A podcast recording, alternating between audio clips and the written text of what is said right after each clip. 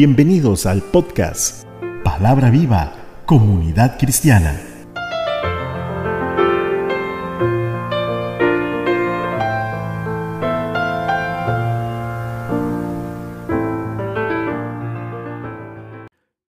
Es un gusto nuevamente llegar hasta usted por medio de este podcast.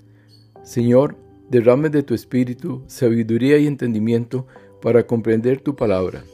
Todo esto te lo pido en el nombre de nuestro Señor Jesucristo. Amén. Nuestro tema de hoy, el gran trono blanco.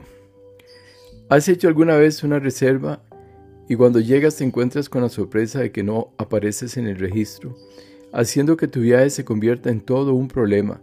Comienzas a estresarte y no sabes qué hacer, empiezas a pensar si han equivocado, me habrán estafado, esto no puede estar pasándome a mí, no es lo que planeé, y si vienes con alguien de acompañante, empiezas a sentir que ya te están mirando de una forma extraña, que te tildan de mentiroso, que solo buscas entrar a la fuerza. Al final, es como si el mundo se te viene completo sobre su persona y quizá el problema fue que nunca comprobaste tu reserva o ésta se la dieron a otro. Ahora te tildan de inútil, de descuidado, perdiendo credibilidad ante los demás. Es ahí cuando entendemos que debemos ser prudentes y entender que si en el mundo las cosas se pueden complicar, cuanto más cuando estemos ante el gran trono blanco y que nuestros nombres no se hallaron inscritos en el libro de la vida, porque ahí ya no te vas a, devolver a tu casa avergonzado de que tu reserva no se dio, sino que vas a ser lanzado al lago de fuego y de azufre, donde será el llanto y el rechinar o crujir de dientes, un fuego que nunca se apagará. Apocalipsis 20:15 y el que no se halló inscrito en el libro de la vida fue lanzado al lago de fuego. La vida se puede llevar de diferentes maneras, pero es el final el que cuenta, porque al igual que un atleta que corre por alcanzar la meta y haciéndolo de una manera muy técnica, tiene o se le presenta un inconveniente que no le permite llegar a la ansiada meta. Todo su esfuerzo ha sido en vano. Por ello el apóstol Pablo es claro en cuanto que Siempre debemos de proseguir hasta alcanzar la meta. Filipenses 3:14. Prosigo a la meta, al premio del supremo llamamiento de Dios en Cristo Jesús.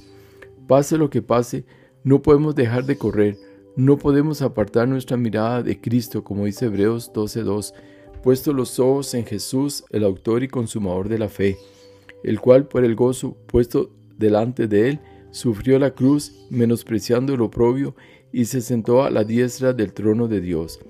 El correr este mundo nadie dijo que fuese fácil. Existen miles de distractores que buscan apartarnos de la meta, pero si caminamos con Cristo, donde quiera que vayamos, vamos a poder lograr el seguir adelante, pues el principio más claro para el éxito cristiano es tener la convicción de que en quién hemos creído y hacia dónde vamos. Es un camino de fe. Hebreos 11.1 es pues la fe, la certeza de lo que se espera, la convicción de lo que no se ve. Aunque físicamente no estemos mirando espiritualmente, sí lo podemos hacer, pues se trata de una acción de fe, de creer que para nosotros es real, aunque no mires la meta, pero sabes que al final no solo la vas a ver, sino que también la vas a cruzar. Todos, absolutamente todos, tendremos que comparecer ante el gran trono blanco, el cual es un acto de justicia por parte de Dios, pues nuestro Dios es justo y su justicia es verdadera. Juan ve un gran trono blanco y al que está sentado sobre él, Apocalipsis 20:11, y lo dice así, y vi un gran trono blanco y al que estaba sentado en él, de delante del cual huyeron la tierra y el cielo, y ningún lugar se encontró para ellos. Muy similar, o diríamos igual, nos lo narra el profeta Daniel en su libro 7:9. Dice, Estuve mirando hasta que fueron puestos tronos y se sentó un anciano de días, cuyo vestido era blanco como la nieve y el pelo de su cabeza como lana limpia. Su trono llama de fuego y la rueda del mismo fuego ardiente. Un río de fuego procedía y salía delante de él. Millares de millares le servían y millones de millones asistían delante de él. El juez se sentó y los libros fueron abiertos. Una descripción un tanto parecía en la que el anciano de días se sienta sobre su trono llameante para juzgar a los reinos de este mundo. Al igual que en el libro de Apocalipsis, El trono es de gran tamaño y de aspecto blanco o resplandeciente. Su tamaño transmite la grandiosidad de su autoridad y su aspecto refleja la presencia de la gloria de Dios. Al igual que en Apocalipsis y Daniel, se narra que los libros fueron abiertos como símbolo del final de las cosas. Ya no hay más tiempo para agregar a aquellos libros. Lo que se hizo, se hizo. Es el final y solo queda esperar un veredicto. En el verso 12 dice, y vi a los muertos grandes y pequeños de pie ante Dios, y los libros fueron abiertos, y otro libro fue abierto, el cual es el libro de la vida. Y fueron juzgados los muertos por las cosas que estaban escritas en los libros, según sus obras. Y la razón de esto nos la dice el apóstol Pablo en 2 Corintios 5:10, porque es necesario que todos nosotros comparezcamos ante el tribunal de Cristo, para que cada uno reciba según lo que haya hecho mientras estaba en el cuerpo, sea bueno o sea malo. El Nuevo Testamento enseña que el juicio se le ha encomendado al Hijo. En Juan 5:22 dice claramente, porque ni aun el Padre juzga a nadie, sino que todo juicio se lo ha confiado al Hijo. Esto también nos lo confirma Pablo en 2 Timoteo 4:1. Te encarezco delante de Dios y del Señor Jesucristo, que juzgará a los vivos y a los muertos en su manifestación y en su reino. En este último versículo Pablo alerta a Timoteo a que esté apercibido con respecto a la gran apostasía que está invadiendo la iglesia y le recuerda que pronto Dios, a través de su Hijo amado, va a juzgar a los hombres por sus obras, una acción de alerta que hoy día todos debemos llevar muy presentes en nuestros corazones. La tierra y el cielo huyen. Ante la grandiosa escena de Dios sentado sobre el trono del juicio, es posible que esto se pueda ver como algo imaginario o poético, que expresa el temor de lo corruptible ante la presencia de Dios, pero a la vez también puede entenderse de un modo literal, como la destrucción del actual universo en preparación, para los nuevos cielos y la tierra nueva que entrarán muy pronto en escena. Vi un cielo nuevo y una tierra nueva porque el primer cielo y la primera tierra pasaron, y el mar ya no existía más. También el profeta Isaías nos dice, 51.5, Cercana está mi justicia, ha salido mi salvación, y mis brazos juzgarán a los pueblos. A mí me esperan los de la costa, en mi brazo ponen su esperanza. Y en el verso 6 agrega Isaías también, Alzad a los cielos vuestros ojos y mirad abajo a la tierra porque los cielos serán deshechos como humo y la tierra se envejecerá como ropa de vestir y de la misma manera perecerán sus moradores. Pero mi salvación será para siempre, mi justicia no perecerá. Su deseo es establecer cielos y tierras nuevas, una tierra sin contaminación de pecado y de injusticia, una tierra en la que ya no habrá más derramamiento de sangre, donde ya no habrá más dolor ni llanto. Si este es el deseo de Dios para con nosotros, cuál debe ser nuestra actitud delante de Dios como hijos del Altísimo para poder ser encontrados aptos para su reino. La forma en que el universo termine tiene una importancia menor. La verdad esencial de la descripción es que Dios tiene el control absoluto del universo y que ejecutará una sentencia justa sobre todo aquello que ha caído bajo el poder del mal. En su vida de la presencia de Dios, no se encuentra ningún lugar para el aterrorizado universo. Esto recuerda la pregunta del salmista David que dijo, ¿A dónde me iré de tu espíritu? ¿A dónde huiré de tu presencia? Salmos 139, 7. No hay ningún lugar donde sea posible esconderse de Dios, pues Él está en todas partes. Como hijo de Dios, Dios es justo y nuestras obras serán probadas. 1 Corintios 3, 11 porque nadie puede poner otro fundamento que el que está puesto, el cual es Jesucristo. No podemos desechar la piedra angular, es sobre este fundamento donde podemos edificar, que nuestras obras pueden ser probadas y aprobadas, permitiéndonos salir airosos ante el juicio de Dios. Y si sobre este fundamento alguno edificare oro, plata, piedras preciosas, madera, heno, hojarasca, observemos que las obras se agrupan en dos grandes grupos. El primero de ellos incluye oro, plata, piedras preciosas, mientras que el segundo grupo incluye madera, heno y hojarasca. El primer grupo tiene la capacidad de resistir el fuego, lo que nos enseña claramente que hace referencia a las buenas obras, mientras las del segundo grupo fácilmente serán quemadas, lo que nos dice lo contrario a lo anterior, no son buenas obras. Por eso es que se nos dice claramente que seremos juzgados según las obras que hayamos hecho. Ahora, si permaneciere la obra de alguno que sobreedificó, recibirá recompensa, recibirá conforme sus obras, pero si la obra de alguno se quemare, él sufrirá pérdida, si bien él mismo será salvo, aunque así como por fuego. Es en este juicio donde los creyentes darán cuenta de sus obras y serán juzgados y recompensados. Este contexto del pasaje es aplicable para obras construidas en el fundamento de Jesucristo. Recordemos el versículo 20:12. Delante del gran trono blanco están los muertos grandes y pequeños. Lo que se pone de relieve es que nadie es tan importante como para ser inmune, al juicio, ni nadie es tan insignificante que sea indigno de ser juzgado. Los libros son abiertos y los muertos juzgados según sus obras consignadas en él. La enseñanza del juicio conforme a las obras está presente a lo largo tanto del Antiguo como del Nuevo Testamento.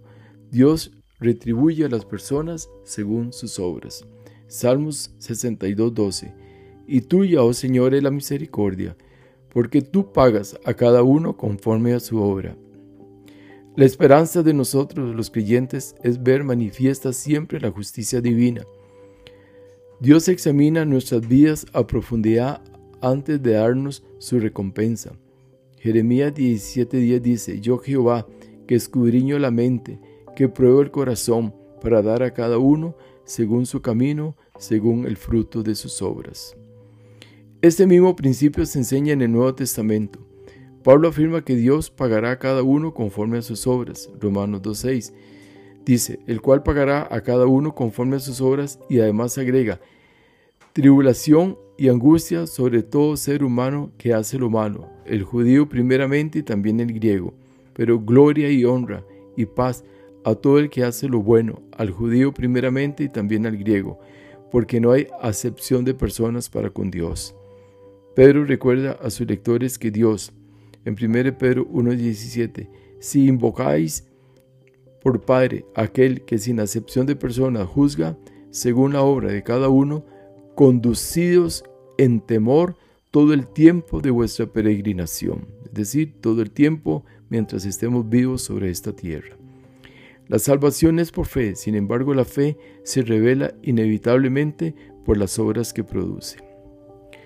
La idea de un registro o libro divino es antigua. Isaías habla de aquellos que están inscritos para vivir en Jerusalén. Isaías 4:3 Y acontecerá que el que quedare en Sión y el que fuere dejado en Jerusalén será llamado santo, todos los que en Jerusalén estén registrados entre los vivientes. Y en el libro de Daniel 12.1 dice, en aquel tiempo se levantará Miguel, el gran príncipe que está de parte de los hijos de tu pueblo, y será tiempo de angustia, cual nunca fue desde que hubo gente hasta entonces. Pero en aquel tiempo será libertado tu pueblo, todos los que se hallen escritos en el libro. Y 12.2 dice, y muchos de los que duermen en el polvo de la tierra serán despertados, unos para vida eterna y otros para vergüenza y, y confusión perpetua. Los entendidos resplandecerán como el resplandor del firmamento, y los que enseñan la justicia a la multitud como las estrellas a perpetua eternidad, lo que denota la importancia de este registro de Dios y su relevancia para el día de juicio ante el gran trono blanco. Esta lista, una vez finalizada y revisada, será el criterio para admitir a las personas a la nueva Jerusalén que desciende del cielo. Apocalipsis 21.2 en cualquier caso, el juicio se lleva a cabo con las pruebas que aportan tanto el registro de las obras como el libro de la vida. En Apocalipsis 20:13 dice, el mar entrega ahora a sus muertos, al igual que la muerte y el Hades, y todos seremos juzgados sobre la base de lo que hemos hecho. Juan menciona al mar, la muerte y el Hades, como entidades que entregan a sus muertos para indicar y subrayar el ámbito universal del juicio el mar se menciona específicamente para mostrar que nadie que no haya sido enterrado va a escapar de la resurrección y del juicio. En 14 al 15 dice, la muerte y el Hades son ahora arrojados al lago de fuego, donde la bestia, el falso profeta y el diablo están ya experimentando su terrible retribución. La muerte es el último enemigo que será destruido. 1 Corintios 15:54. Y cuando esto corruptible se haya vestido de incorrupción y esto mortal se haya vestido de inmortalidad, entonces se cumplirá la palabra que está escrita. Sorbida es la muerte en victoria. ¿Dónde está, oh muerte, tu aguijón?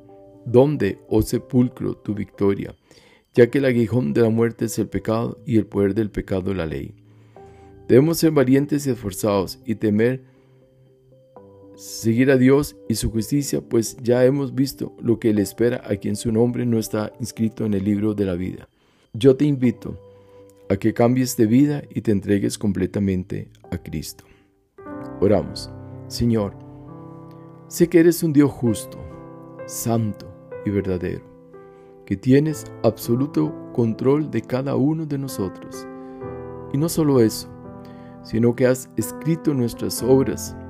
Señor, ayúdanos a que te podamos servir conforme tu gloriosa voluntad, para poder así hacer de nuestras obras obras que soporten el fuego de la prueba y no sean quemadas, y poder ser recompensados según tu propia justicia. Y que nuestro nombre nunca sea borrado del libro de la vida, para poder reinar juntamente contigo por la eternidad. Gracias por permitirnos entrar a tu reino celestial, pero queremos que a este reino puedan ingresar el mayor número de almas posibles, por lo que clamo para que aquellos que aún no te conocen se arrepientan y abran sus corazones a Cristo y puedan ser salvos. Todo esto te lo pido en el nombre de tu Hijo Jesucristo. El que venciere será vestido de vestiduras blancas, y no borraré su nombre del libro de la vida, y confesaré su nombre delante de mi Padre y delante de sus ángeles. Amén. No olvides extender su bendición compartiendo este episodio con sus amigos y familiares. Les habló su amigo y servidor José Alberto Delgado desde el hermoso valle de Santa María de Ota, San José, Costa Rica, América Central. Bendiciones. Amén.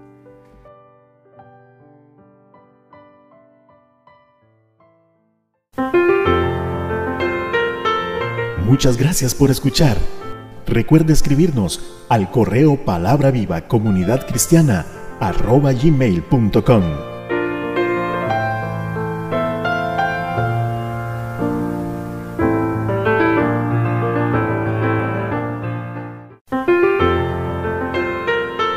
Palabra viva comunidad cristiana. Todos los derechos reservados.